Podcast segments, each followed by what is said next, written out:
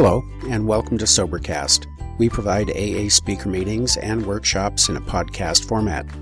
We are an ad free podcast, and if you enjoy listening, please help us be self supporting by visiting Sobercast.com, look for the donate link, and drop a dollar or two into the virtual basket. Also, if you're a member of NA or have friends that are, please tell them about our other podcast, NAPOD. NAPOD features NA speakers and workshops in the same format as Sobercast. We upload a new speaker every day, and it's easy to subscribe by searching for NAPOD, N A P O D, all one word, on any podcast player app, or go to napod.xyz if you'd like to listen online. Hope you enjoy the podcast and have a great day.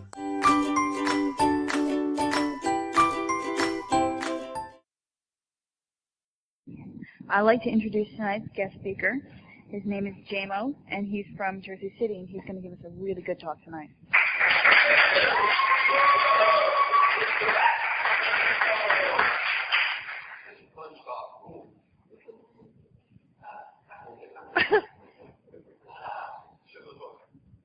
My name's James, and I'm a recovered alcoholic. Lack of SpongeBob is not my dilemma. It's funny when Mike bought this for me because I believe The Simpsons and SpongeBob just make people happy. And he said I was going to wait for your two-year anniversary, but I couldn't. I couldn't wait. It looks like spandex SpongeBob underwear, but I I love it. Thank you, Mike. Um, I say recovered. I went to my uh I go to Minnesota twice a year to see my grand sponsor, and we all meet up with the guys we sponsor.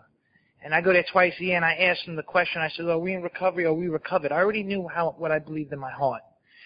And he said, "Son, we got to be crystal clear to people inside and outside Alcoholics Anonymous that we don't do this anymore." And that made so much sense to me. He says, "What's recovery mean? You just drink on Saturdays?" So, and you know, the cool thing about Alcoholics Anonymous is you could be either one, and we love you anyway. You know. I got my AA bookmobile up here. I don't know why I feel the need to do this, but I'm going to do it. This is in our service manual on S1. It says our 12 step, carrying the message, is the basic service that the AA fellowship gives. This is our principal aim and the main reason for our existence. Therefore, AA is more than a set of principles. It is a society of alcoholics in action.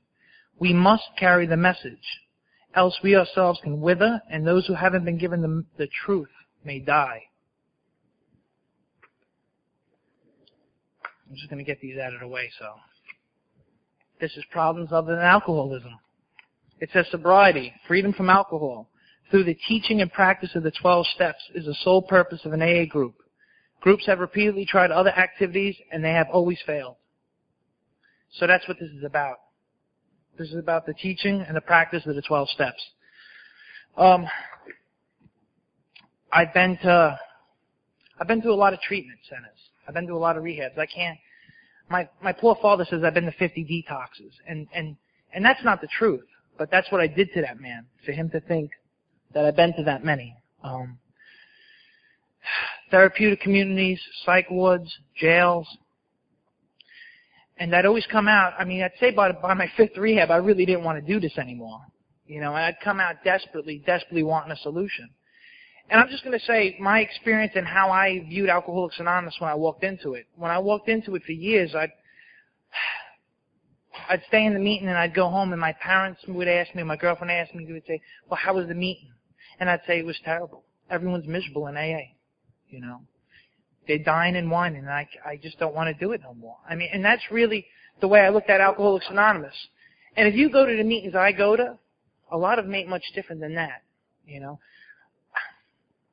I was so blessed to walk into this group and to find people that had a solution to alcoholism. I mean, just because there's smoke doesn't mean there's fire. There's a lot of AA meetings where people are sober, but they don't have a solution to alcoholism.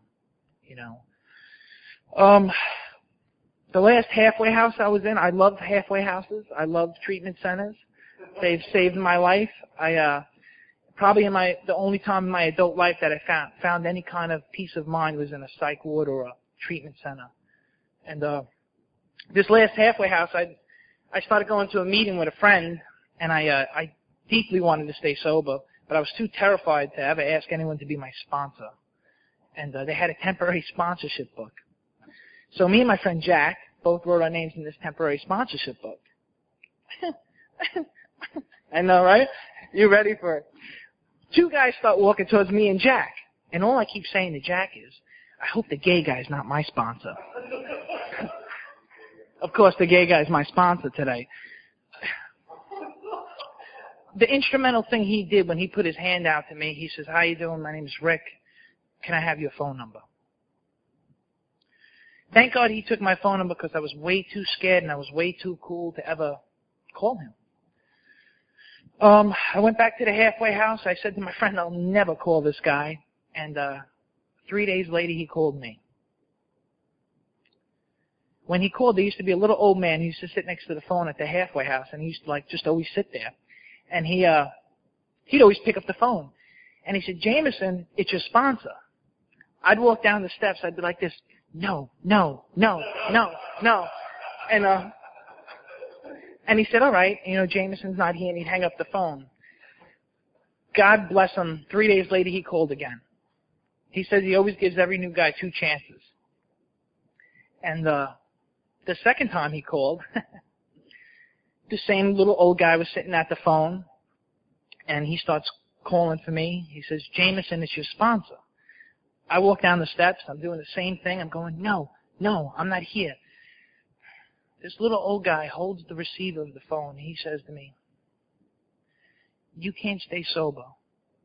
You're homeless. And this guy wants to help you. And you won't talk to him? Spiritual experience number one. I mean, I saw truth right there. This, that was God speaking through that man. I mean, all the barriers went down and I spoke with him. And, uh, Rick's still my sponsor today. I mean, he's an amazing man because I couldn't sponsor me. I mean,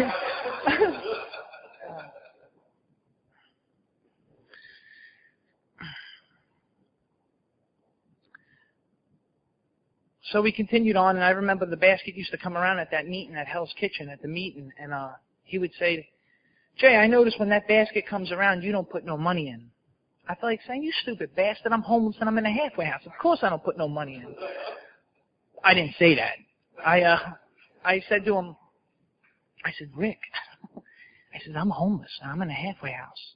How am I going to put any money in the basket? He said, how many packs of cigarettes you smoke a day? I said, two or three. He said, you could put a nickel or a penny when that basket comes around because you ain't a visitor no more. You're a real member. And if you want to have something to say in this group, you're going to contribute to the fellowship that's going to save your life. he had me. I mean, when he said about the cigarettes, I was like, you know, where did he get this stuff from? So I continued on with Rick and uh, that home group. I hated that home group. My sponsor's still a member of that group. Uh, I loved him so much. He's just such a, got such a contagious spirit, the man. But he used to tell me we need to grow where we're planted, and I, I just really know. I used to go home after that home group and just complain to my girlfriend like crazy how I just hate the group, you know. Rick was rather fast with me. He said uh, the first three steps when I did it with him, he said, "Are you powerless over alcohol? Is your life unmanageable?" I said, yes. he said, do you believe something could help you? I said, yes. He's like, are you willing to make a decision to do some work? I said, yes. He said, here's a pen and start writing inventory. I said, that's pretty mean. I was like, you know,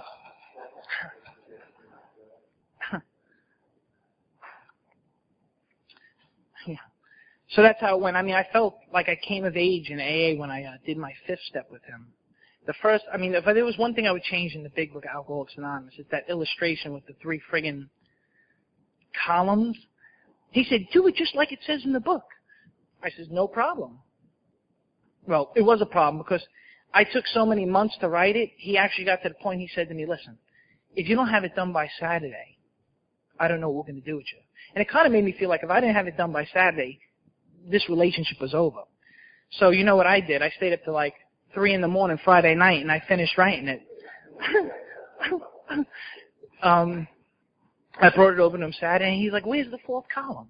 I says, fourth column? I says, I did it just like it says in the book. He says, did you read on? I said, you damn right I read on. I says, Rick, you gotta be a genius to figure out that there's a fourth column nobody tells you. You know? But I did do my first fifth step with him and I was terrified. I was terrified. I believed I did things that were just very bizarre and strange. I mean, when I run my, you identify, huh? when when I run my life on my will, the things I do ain't pretty. You know, and I was terrified. I mean, there's some things I didn't even write on that inventory. I just didn't write them. And I went to him, and he started sharing some of his stuff. And uh, God bless him that he did, because I would have never ever gave him the stuff. I would have never ever shared that stuff with him. Um, I must have relapsed six times since Rick's been my sponsor. And every time I relapsed, he always uh, welcomed me back and said, let's see how we can redouble our spiritual efforts. You know, he never ever judged me. As a matter of fact, I don't know how many years he's been my sponsor, but I've only been resentful at him twice, and both times I've been drunk and high. One time I was trying to, one time I was on codeine and I was had a guy in the doctor's opinion with me, and it was like, yeah. Um, but it, while I was relapsing and uh, keep coming in and out of AA, I was uh, me and my girlfriend broke up and I lived with her, and I lost my job and I had no money, and I uh, I went to live in New Jersey with a friend, and I lived in his basement and I hated him. I mean, I don't know, like a friend, just a guy I knew, and I hated the guy, and I, and I lived in that basement, and I was going to AA meetings, and I uh, I just didn't want to live no more. I couldn't talk to Rick because I had zero money. I had no job. I had no relations with any AAs. And I started going to meetings over here, and I thought I hated the meeting, my old home group. I really hated the meetings where I was now. I mean, I'd go into meetings and say, these people are just as sick as me. And, uh,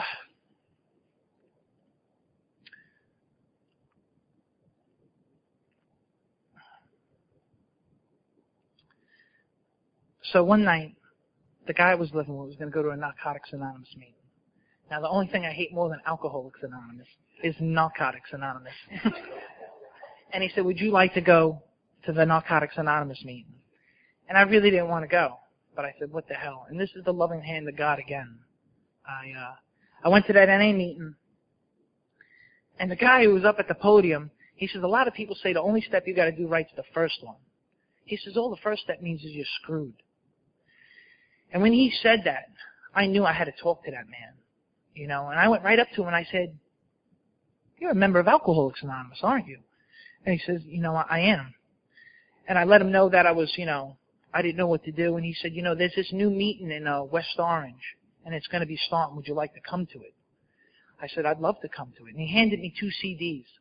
He handed me a CD of a guy named Earl H. and a guy named Chris R.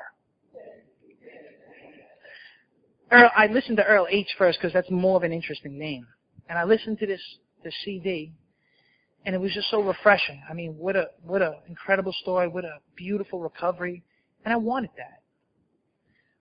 When I put the Chris R CD in, it was, it skipped every three seconds. It would like go blip, blip, blip. And when I put that on, the way he pounded my hopelessness to me, I cried when I listened to that CD and I didn't sleep for three days. I never knew what it meant to be alcoholic. You know, I definitely knew what happens because I am an alcoholic, but I never knew what it meant to be alcoholic. And a lot of people say, the truth will piss you up, but then it'll set you free, something like that. That wasn't the case for me. When I heard that and I realized my first step that it was hopeless and that there was a solution to these 12 steps and having a spiritual awakening, I was so relieved. I can't explain the, the relief I had when I heard that. Um, so I started going over this guy Sean's house once a week for an hour, and we started on the title page of the Big Book. The only thing is that I was very, very sick, and I didn't have time to go for an hour every week from the title page page of the Big Book. You know, and I told him, and I said, Sean, I, we've been doing this for three weeks, and I'm dying. I, I need to move faster. He said, no problem. You know, and I started writing inventory. I got to amends. When I got to amends, I made like two, and I stopped and I spent more time complaining about people in AA than worrying about my spiritual life. You know, I, uh, if you weren't talking about God and the steps, I judged you. I mean, res- resentment's the number one offender. The way I, I mean, when I'm resenting someone, I'm hurting me. But I never really put those dots together back then. And I, uh, I drank again. And the funny thing when I was in deep, oh, you give an alcoholic a little bit of knowledge with no experience is a dangerous thing. I was in the, I was in the detox and speakers would come up and I'd be telling them, no, you got this all backwards, buddy. I'm like, you gotta, you gotta, I mean, this poor fellow once said, you know, wait, wait a year to go through the steps, and I just shut him down in the detox. And this is a man who's taken uh, an hour out of his night to come up and share his experience with us. And you know, so that's what I did. Um, before I got here and before I even ever met Rick, I uh, I remember one night I was uh, I drank like a liter of, of uh, vodka and I was doing a lot of other things, and I stole my uncle's Lincoln Town car. I stole his, his uh, Lincoln Town car, and I remember just saying, "God, I want to die. God, I want to die. God, I want to die." And I pulled over on the turnpike, and I just kept saying, "God, I want to die. God, I want to die." And I ran into traffic. A car hit me, broke both my wrists, both my elbows, and a big gash in my head. After that hit me, all I remember saying is, God, I want to live. God, I want to live. God, I want to live. The insanity of that is, I had a car running on the shoulder. I the guy kept driving, and I got up, and I walked back to my my uncle's house, and I left the car. When I got back in the house, I wasn't going to go to the hospital, and, and then my other uncle came from down the shore, and he brought me to the hospital. And God bless the families that are here, the mothers, the wives, the uncles, the aunts. Every scrape I ever got in, my uncle was there for me. Um, he, uh, I don't know what to say, and I, talk, I, I was talking to him a couple of days ago, and I wanted to let him know how much I love him, you know, because for so long, every rehab, not every rehab, but most rehabs I ever got in and uh, detoxes, he's the man who drove me, and he's the man who would send me cigarettes, and he was the man who gave me money. That time I uh, still wanted to kill myself after that. And I remember putting my poor mother, who, to bring me to the psych ward, and she drove me to the psych ward. And my mother, I remember washing me up while I was in the psych ward, and her just crying. And uh, when I was in that psych ward, I was so relieved that I was in the psych ward. and they gave me a three-day evaluation. Yes, Cindy, you know the deal? They gave me a three-day evaluation, and they said, well, you're not insane. You're an alcoholic and a drug addict. You know, we can't help you until you stop doing those things. And I said, so does that mean I have to leave? And they, they uh, the lady said, yes, you have to leave. I said, but I'll kill myself. She said, no, you won't. And I cried. And I cried getting kicked out of the psych ward because I knew I'd drink. You know, I knew I'd drink again. Um, when I drink, I can't control the way I drink. And when I stop drinking, I don't know when I'm going to start again. I mean, I had this, uh, just to share a story about my loss of choice when it came to alcohol. I had a guy I was in a detox with, and we were roommates for like, I don't know, I must have been there 10 days this time. And we were talking about recovery, and I said, I really want to do this. I mean, I really want to do this. He says, great. I got, uh, I got plenty of money. I got a car. I got a place to live. He's like, I'll pick you up when we get out of here and we can go to AA meetings together. So I got out and I was staying at my girlfriend's house because I didn't have a place, and he comes to pick me up. He throws $2,000 on the floor. He says, here's $2,000, and he throws it on the floor. And he says, there's a girl waiting for us at the bar. If you don't have a place to stay, you could stay at my house. And uh, we're going to get, get drunk. Now, those are four, four of my favorite things. I don't have to be responsible. He'll let me live in his house. He's giving me free money. He's giving me booze, and there's a girl that wants to be with us. Well, the car was moving away. I says, please let me out. And he kept driving, and I jumped out of the car while it was moving. I went back in my girlfriend's house, and I went on one of the bunk beds, and I just couldn't stop crying. I just couldn't stop crying. The next day I woke up and I walked right to the bar and I drank. How do you explain that? Every part of me wanted not to drink, but I drank again. I mean, for so long I thought I can come out my alcoholism just not wanting to drink. I mean, my father, I mean, my father's the model hard drinker. My, my dad drinks. I mean, he even does drugs like twice a year and he stops at nine o'clock. He says, look, just stop at nine o'clock. And I remember every time I'd come back from detox, he'd say, you can drink, just don't do the other things. You know, and I really, I really wanted to do that but and and it didn't work. So I thought, you know, me not wanting to drink would be good enough. And I mean, I had not, I had that feeling of not wanting to drink for years. What am I going to have a stronger not wanting to drink this time? I mean, it's just not a solution. Um, I love this saying, and it's a, it's kind of a paradox, and it just really put the powerless thing in perspective for me. There's nothing you can do to keep yourself sober. The second thing is you better act like you don't know the first thing. If I think I have power, choice, or control while I'm drinking or while I'm not drinking, if I decide if I drink or not, I'm not powerless. I remember I had this, uh, a sponsee of mine came up to me and he said to me, he said, no, no. He said, look at the, look at the steps. He says, it says we were powerless over alcohol. It's past tense. It means not no more. And I said, I said, oh shit, he's got me. And I was thinking about it, and I really, I did. I said, yo, you got that one. There must be a glitch in the program. And I called my sponsor, and I says, I says, Rick, do you know it says we were powerless over alcohol? He says, of course it does, Jay. Because all the steps are in the past tense because they're steps of experience. I mean, I, I wouldn't have known how to answer that, and that's the truth, you know. It's taken me 29 years to do my first step. A friend of mine who's in this room relapsed, and he went to a group, and they said to him, "You've got to do a better first step. He's like, I just drank this Saturday. you know, I mean, how do you get better than that? You know? um, you know, my, I remember the first time coming at the second step and I used to tell my sponsor that I didn't, believe in a God. And he said, well, pray anyway.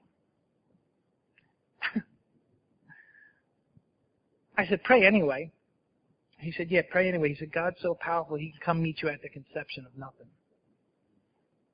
And I started praying to nothing, you know. in my second step today, I have an incredible willingness to be wrong, you know, and it shows up all the time, and I really try to be uh, open-minded about that. I mean, I mean, I think in we agnostics, it's just pasted with the word prejudice. And all my life, I've been so prejudiced. I mean, it's so funny. I would, if you would have asked me years ago, if I think I'd have a, a middle-aged gay man from Minnesota to be my spiritual leader, I would say to you, no. um, you know, and I was willing to believe. I was willing to believe that there was something bigger than me, you know, and that's how I started. And uh, I think We Agnostics is such a beautiful chapter because it always just keeps talking about changing your mind, you know, to change. And uh, when I, and I like how Kerry says, you know, our idea didn't work, but the God idea does. You know, she pointed that out to me in the book, and I'm like, that's cool. You know, that's real cool. And my third step says I got to be convinced that my life ran on my will can't be a success. I, I forget how it exactly says it in the book. It says something beautiful, and it's helped me so much with resentment. It says any life ran on self-will can hardly be a success, not just alcoholics. It says any life. So when people are running their lives not only do they hurt themselves, they hurt me too. And that's really helped me when I've looked at resentments from that angle. Um, the guys I sponsor, when we get to the third step prayer, the affirmation of that step, I ask them to hold my hands. The reason I do that, I tell them, is because it makes them uncomfortable. and it's funny, and when I say something like that, and you say something like that to some to somebody, it's amazing how they stop thinking about themselves right away, you know. My, uh, my fourth step was ridiculous. I mean, the pettiness, yeah, Mike heard it, so that's why he's laughing. It was just the, the petty things that were just eating my lunch, you know, the things I could not shake. I, uh,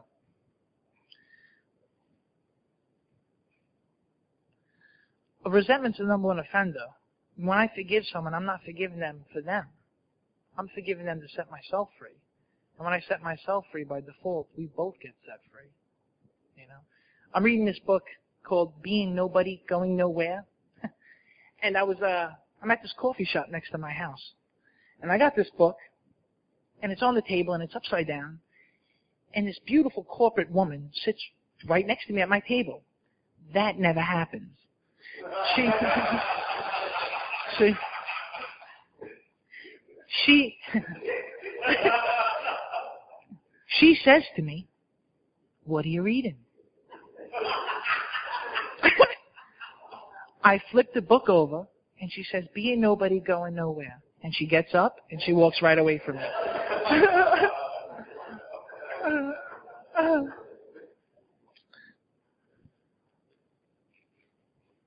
I got notes, damn it.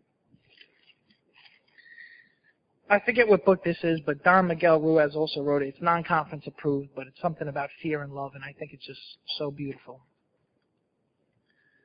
Love has no expectations. Fear is filled with expectations. Love has no obligations. Fear is filled with obligations. When we act from obligation, our resistance makes us suffer. When we fail to act on our obligation, we feel guilty.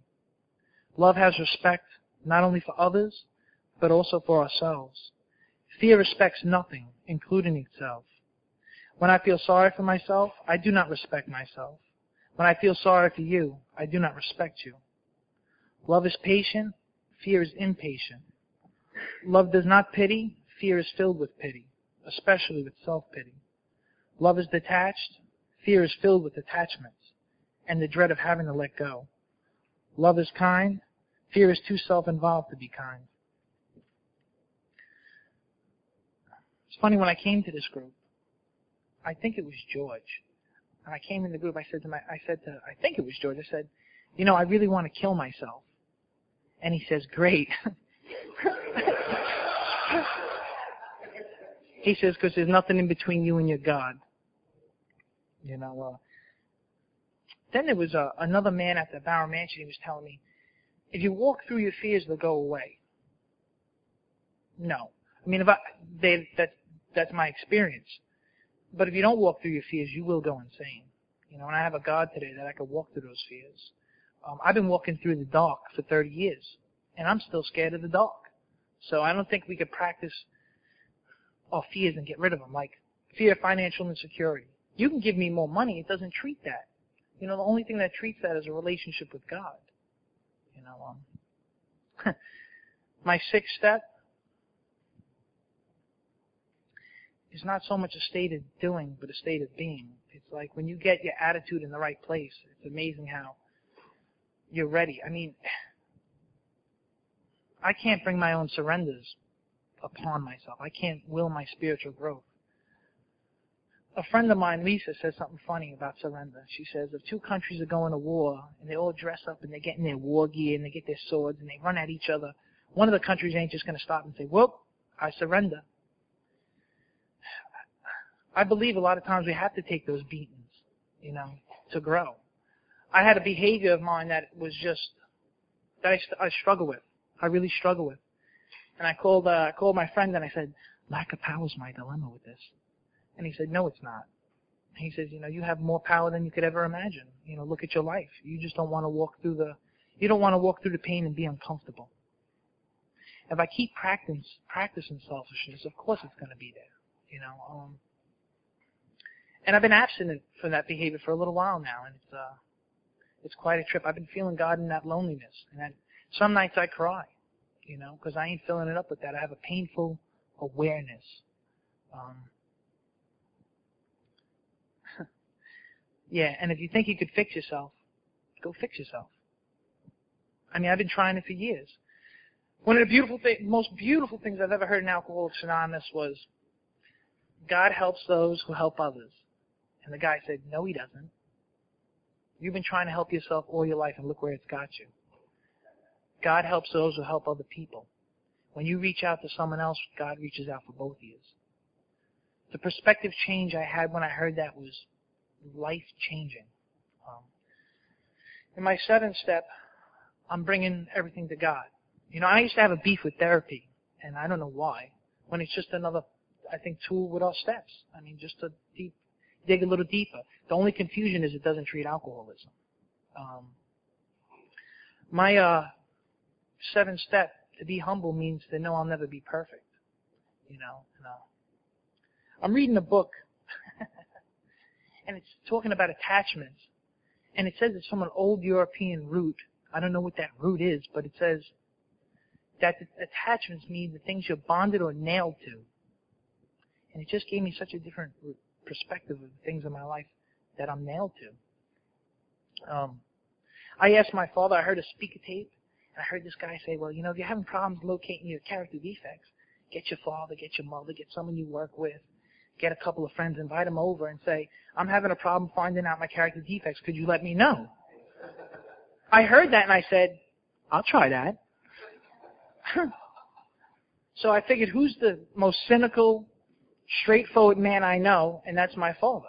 He's got, it's funny, he's like a spiritual gangster. He's got like these bumper sticker one-liners from, I, I said to him, I said, so dad, what do you think my character defects are? But you can only give me five. and without blinking it, I mean, I, I couldn't believe it. And the perspective from someone who's not alcoholic is very different than ours. He didn't even blink an eye. He said, the first one is, you can't stay sober.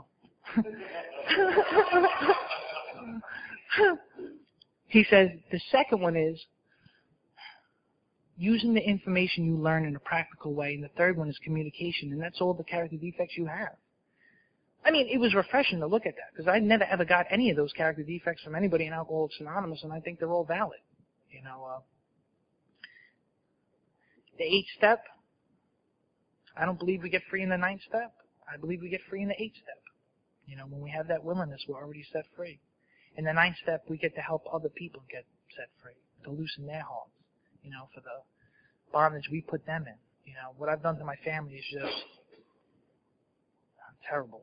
Um, I'm to tell my Billy Madison story. I told it here last time when I spoke for 10 minutes.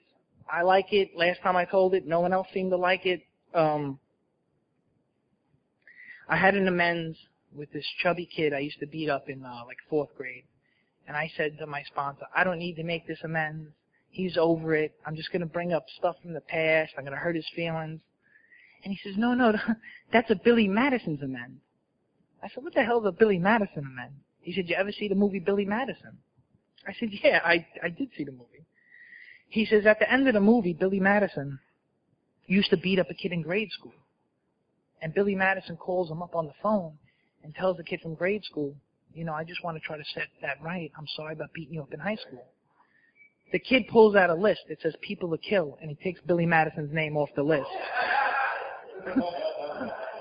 well, you guys seem to like it this time. Um,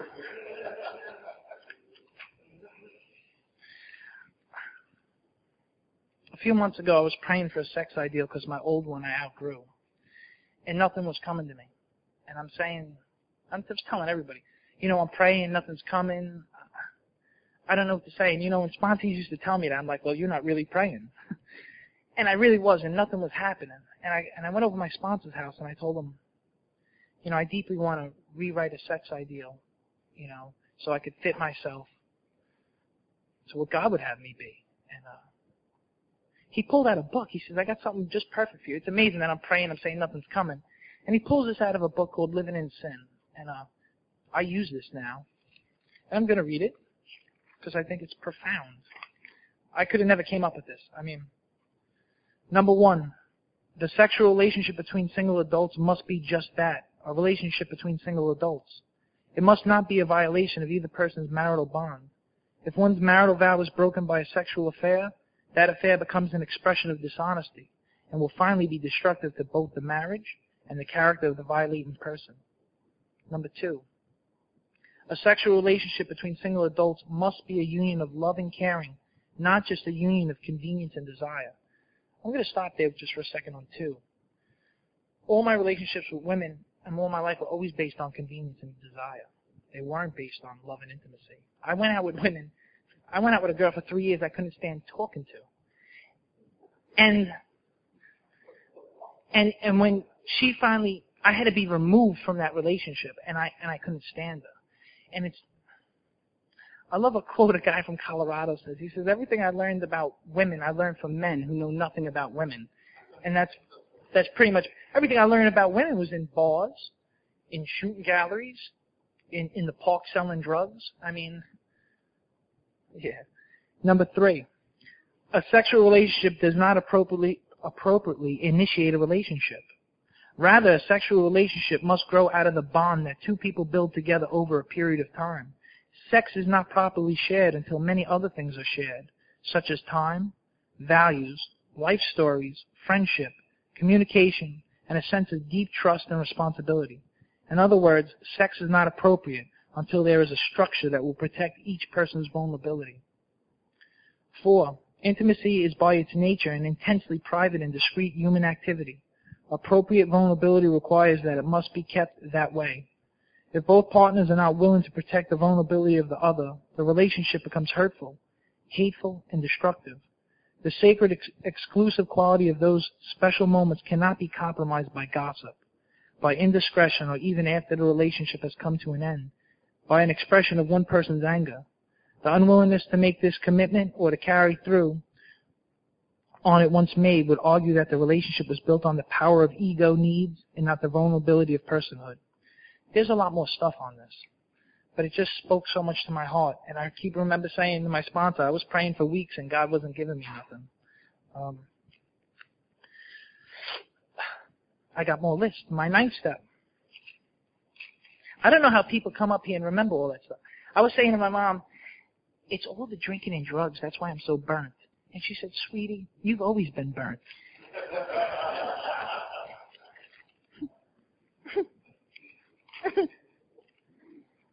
the first amends I made was one that was just eating me up. The guilt, the guilt I had from it. I mean, my uncle Kenneth, the one I was telling you about, pulled me out of every scrape and just, I mean, practically saved my life.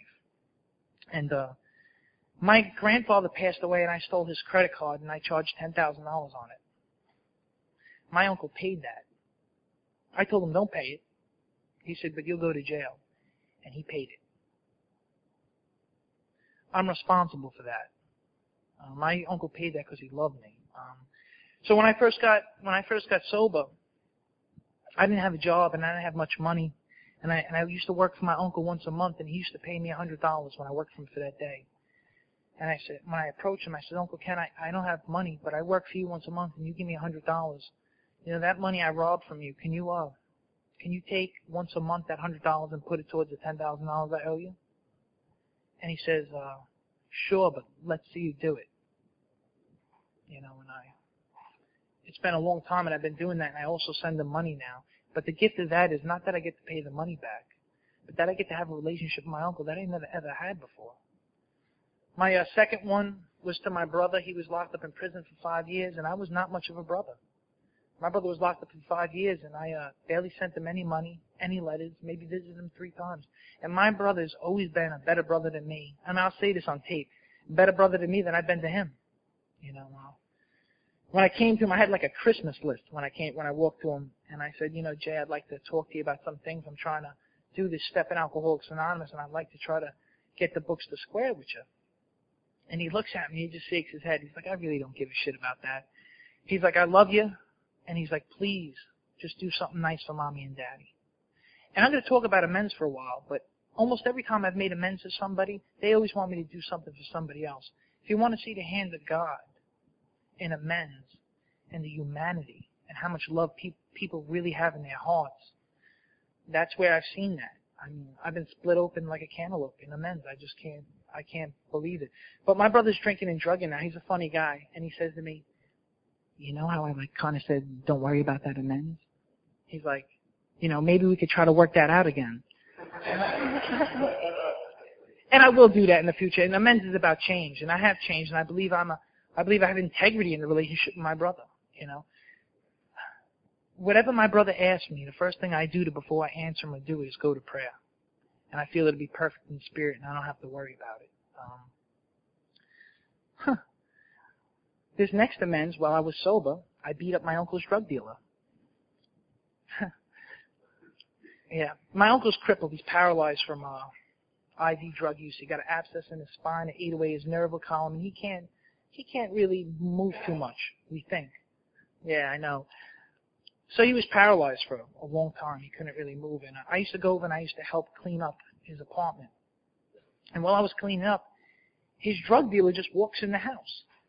And I put my hand out and I say, you can't just be walking in this house like that. And he says, get your hands out of my face. And I punched him. When I punched him, we dragged the fight outside. We started fighting. And, uh, it finally got broken up. And I knew my behavior was so poor and it's just not the way I want to be living. And I beat myself up for it like crazy.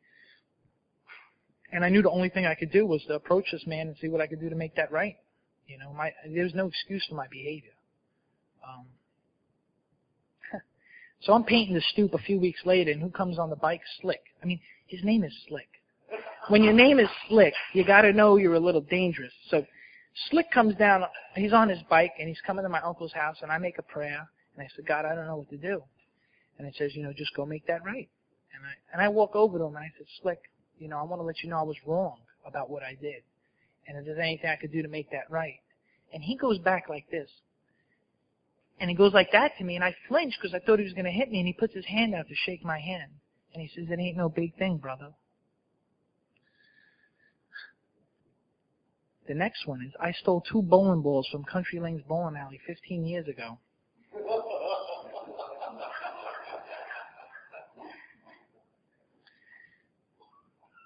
I went in and I said, can I please speak with the manager? And they said, well, the manager's really busy. Could you wait? I said, no problem.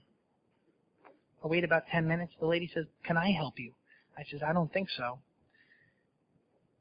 Another five minutes goes by. She goes, can you tell me what you're here for? I says, well, yeah, well, 15 years ago I stole two bowling balls and I just want to repay that and see if there's anything else I can do to make that right. And she says, one second, I'll get the manager.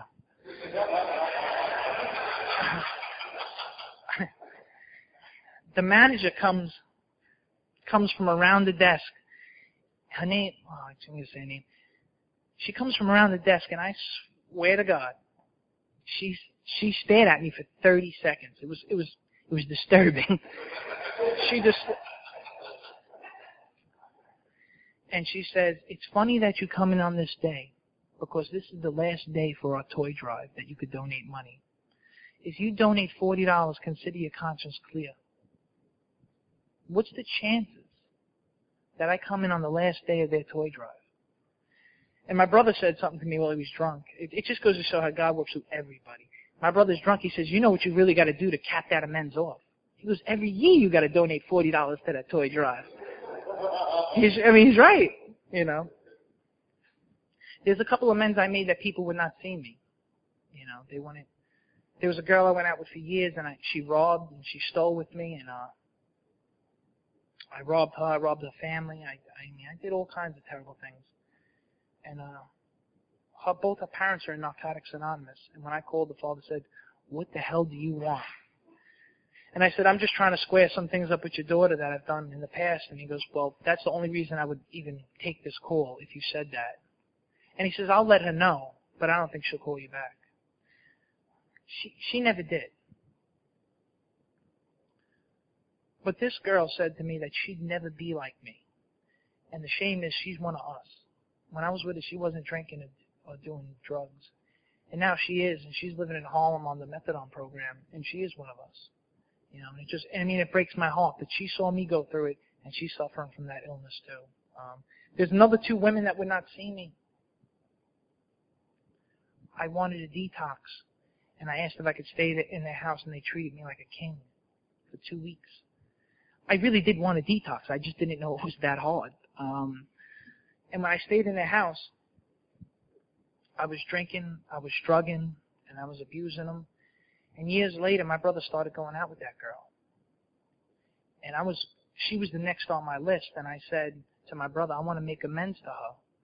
And he says, well, I'm breaking up with her. I'm seeing her. We're not seeing. He said, can you wait on that? Because, you know, that might influence my relationship. And I waited on that. And I gave her an email. And she told my brother, that son of a bitch will never change. I don't ever want him to talk, talk to me again, and he'll always be that way.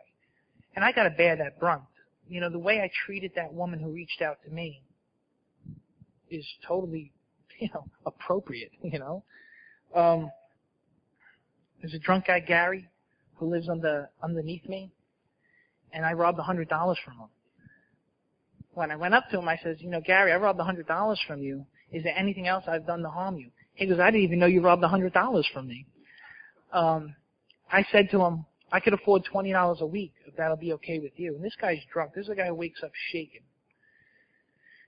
I said, I could afford to give you twenty dollars every Friday, and I'll have you twenty dollars again next Friday. And I go to approach him the next Friday with that twenty dollars, the second visit, And he says, I don't want that money. And he was drunk at the time. And he says, just take your girlfriend out with the rest of that money. Once again, this is a guy who's drunk, who's thinking about somebody else. I mean, this is a guy who's trapped in alcoholism. And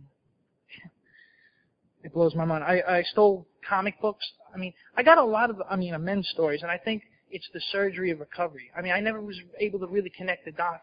I remember a friend of mine saying, I don't understand how a men's changes things. And I don't think it's made to be understood with, with our head. You know what I'm saying? It's it's one of those things you just can't explain in words. You just have to do it. Um, yeah. So these comic books, I was stealing comic books from the store all the time, and I had like, I guess, sixty bucks worth, and I, I the store wasn't there no more, but there was a chain of that store. When I called up and I asked to speak to the manager, and I told him my situation that I stole these comic books and I'd like to pay pay for them, he says I worked in that store about 16 years ago when you were stealing those comic books. I knew, but I never said anything. I don't know. I just thought that was strange. And he remembered my name. And I paid that money. Um, there was a lawyer who had gave me work to do. You know, out of the kindness of her heart, she gave me this work to do. And it was, uh, she paid me $50. And she was the next one on the list. I got in touch with her. She was, when I called her on that day, it was her birthday. I didn't know it would be her birthday and she was just disbarred. She had no job and she had no money. And I called her up and I said, I'd like to give you that fifty dollars because I never did that did that work you paid me for.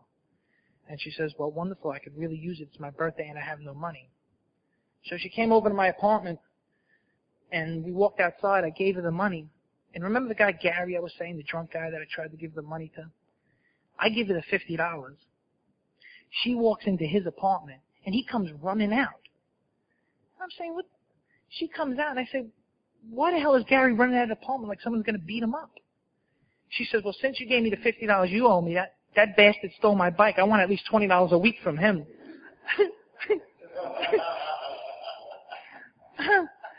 when I got halfway through my amends, I went up to my sponsor, my sponsor Rick, and I said, Rick, I'm entering the world of the spirit. And he said, no, you're not. I mean, I had such arrogance about it. He said, no, you're not. He said, getting even is not what Alcoholics Anonymous is about. This is, this is about giving. And it put me right in my place to think I'm doing something special to give people back their stuff. Um, the 10 step is a walking step. It's a step of life. I mean, I think when I talk to Mike about it, he's always asking me where I'm having fun. And uh, I heard a guy named Ernest Kurtz say, because in our 10 step it says love and tolerance is our code. He said tolerance is the active embrace of people's differences. Do I actively embrace people's differences in Alcoholics Anonymous? Or do I judge?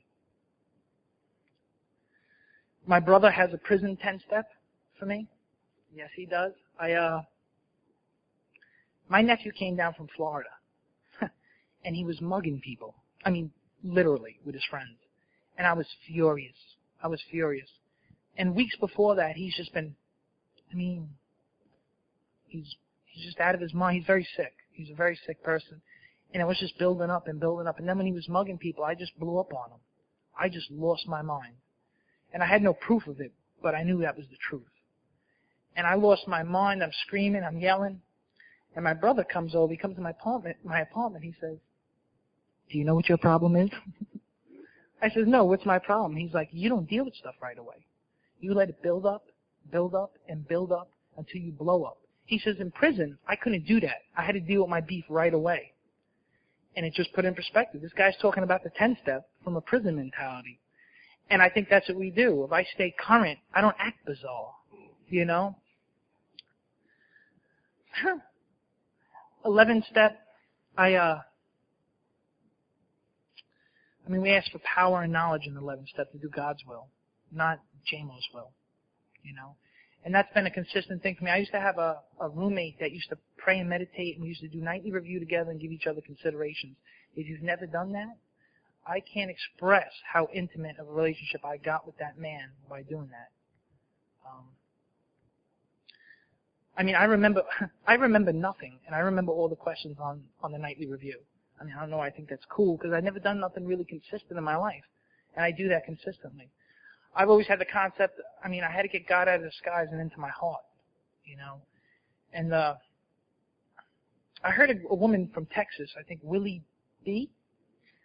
She says, "Let everybody treat me tomorrow the way I treated them today." And that prayer just, I mean, even when I say it, I get nervous because it's just such an accountable prayer. Um, meditation, it's funny you go on you go on vacation and you rest your body, but your mind's still going. You know, that outlet of meditation has been able to bring me back to center and back into the moment and back into right now. It's not that not that people meditate wrongly or I meditated wrongly. I just didn't do nothing at all. I don't believe meditation is torture. Have fun with it. I do. I do anywhere from three to five minutes of meditation at night. Sometimes I do it for 30 minutes. But I don't do it so that I'm angry and I don't want to do it. You know, and I try to have fun with that. My 12 step. I trick newcomers. I mean, that's my whole, my whole deal is manipulation. I say, I say, how you doing? My name's Jamison. Where you from? Do you have a home group? Do you have a sponsor? Would you like to hang out? Do you got a big book? Come on over. And, and I can't tell you how well that has worked. I don't think there's enough people going to people and, and offering yourself to them and saying, how you doing? What's up? I mean, I hear a lot of guys say spiritual consent. You need spiritual consent. Listen, if my sponsor didn't do for me what he did for me, I wouldn't be here. I was, in working with others, it says, remember, they're very ill, you know. And I'm just excited about that. I'm excited about that. I was, I was sponsoring. He, I can give you guys some, uh, some things not to do. I was sponsoring 11 guys and eight guys who were counting days. Don't do that. I, I couldn't go to work one Monday because I sat down with like six of them, and I felt like I was sucked dry. Not that you can't sponsor a lot of people. You can. Because I ain't, I mean, I ain't answer man. I'm just sharing the, the experience in this, in, in this, George, I sponsor George. George, what is the only rule I have? That's right. No giving your sponsor a beating. So, um, okay. With all those new guys, it's just too much. Can you sponsor a lot of guys? Absolutely. Like that? No. But I was at, I was going up to people asking them about sponsorship that don't sponsor nobody. And the crazy information I was getting, I mean, it's amazing if we're not accountable to other people, how far way off we can get. And I believe in a real way I'm accountable to four people and three of them are in this room. I went up to Mike and I said to him, Mike, I'm sponsoring too many people. And he says, you know what? You're praying too much. You're meditating too much. And you're writing too much inventory. While you're at it, throw that little blue book away. And it hit me. That's what we do here. That's our prime. There's nothing else we do here. Everything else we do here is to get to that. You know, um, I want to thank Sean for bringing me to the hospital this Friday. I did not want to go to the hospital, and it was the most exciting night I've had probably in six months.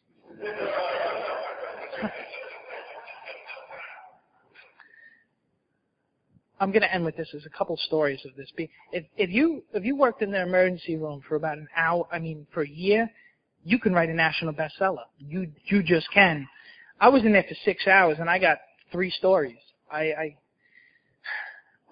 I go in, I'm sitting down in the back, I'm waiting to get seen, and I see this kid, and he's uh he's dope sick. I'm just sharing this because this is about practicing these principles. This is Alcoholics Anonymous.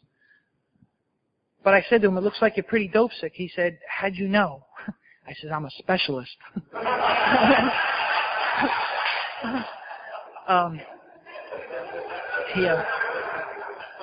Uh, and I did like our beautiful big book says. I found out all I could about him.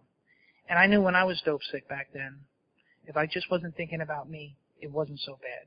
And I just kept letting him talk, kept letting him talk. And I says, have you ever tried to get clean before?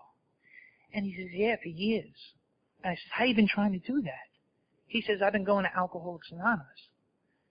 I said, but I've been talking to you for a while you don't even drink. I said, that's the problem. You're in the wrong place. I don't know why this is so controversial. If you don't drink, how are you ever going to do 12 step work? How are you ever going to feel at home? How are you going to lie every time you raise your hand and say you're an alcoholic when you're not? Why don't you go to the fellowship? I mean, there's beautiful, there's a beautiful new fellowship, A and A.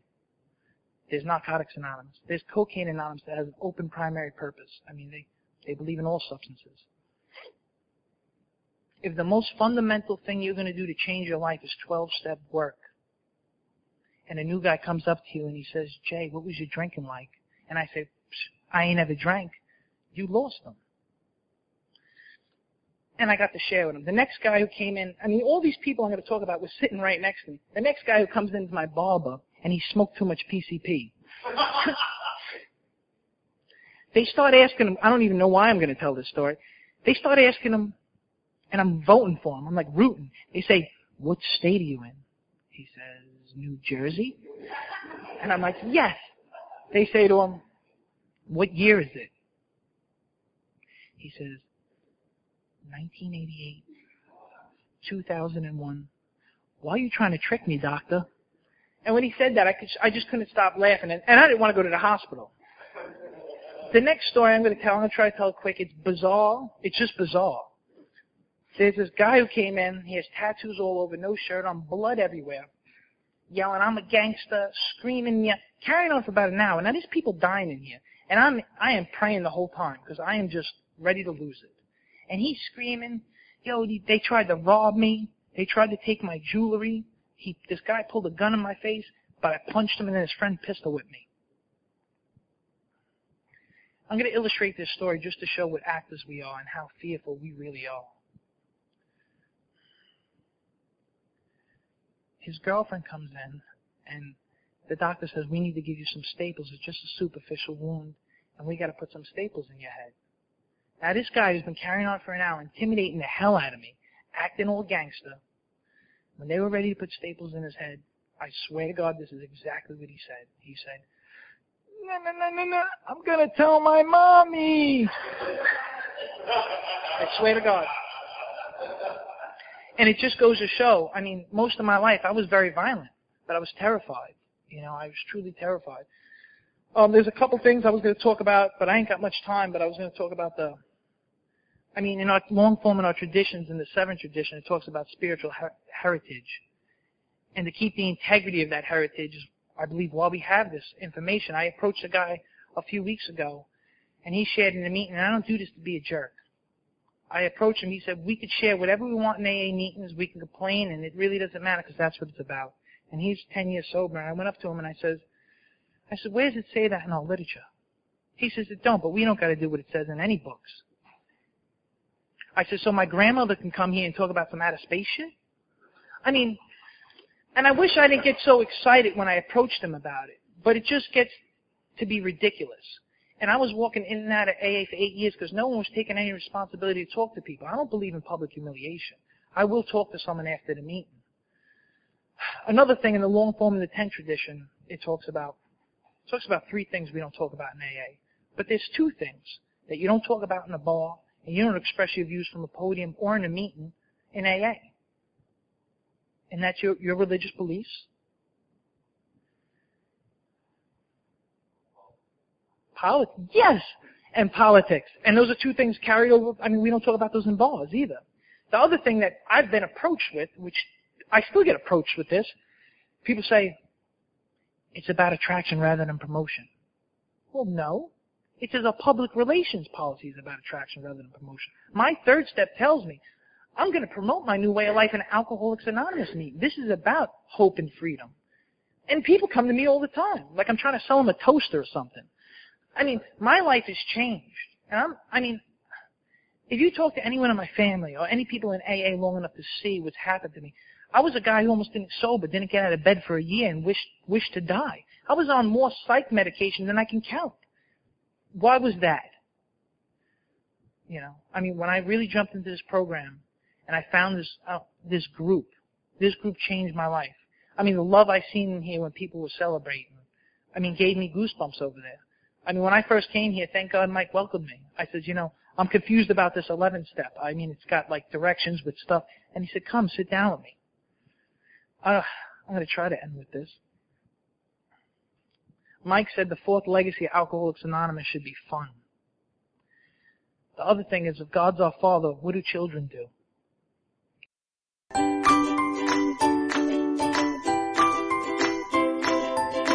Thanks for listening. I hope you enjoyed the podcast. Sobercast is ad free, and we'd like your help in order to keep it that way.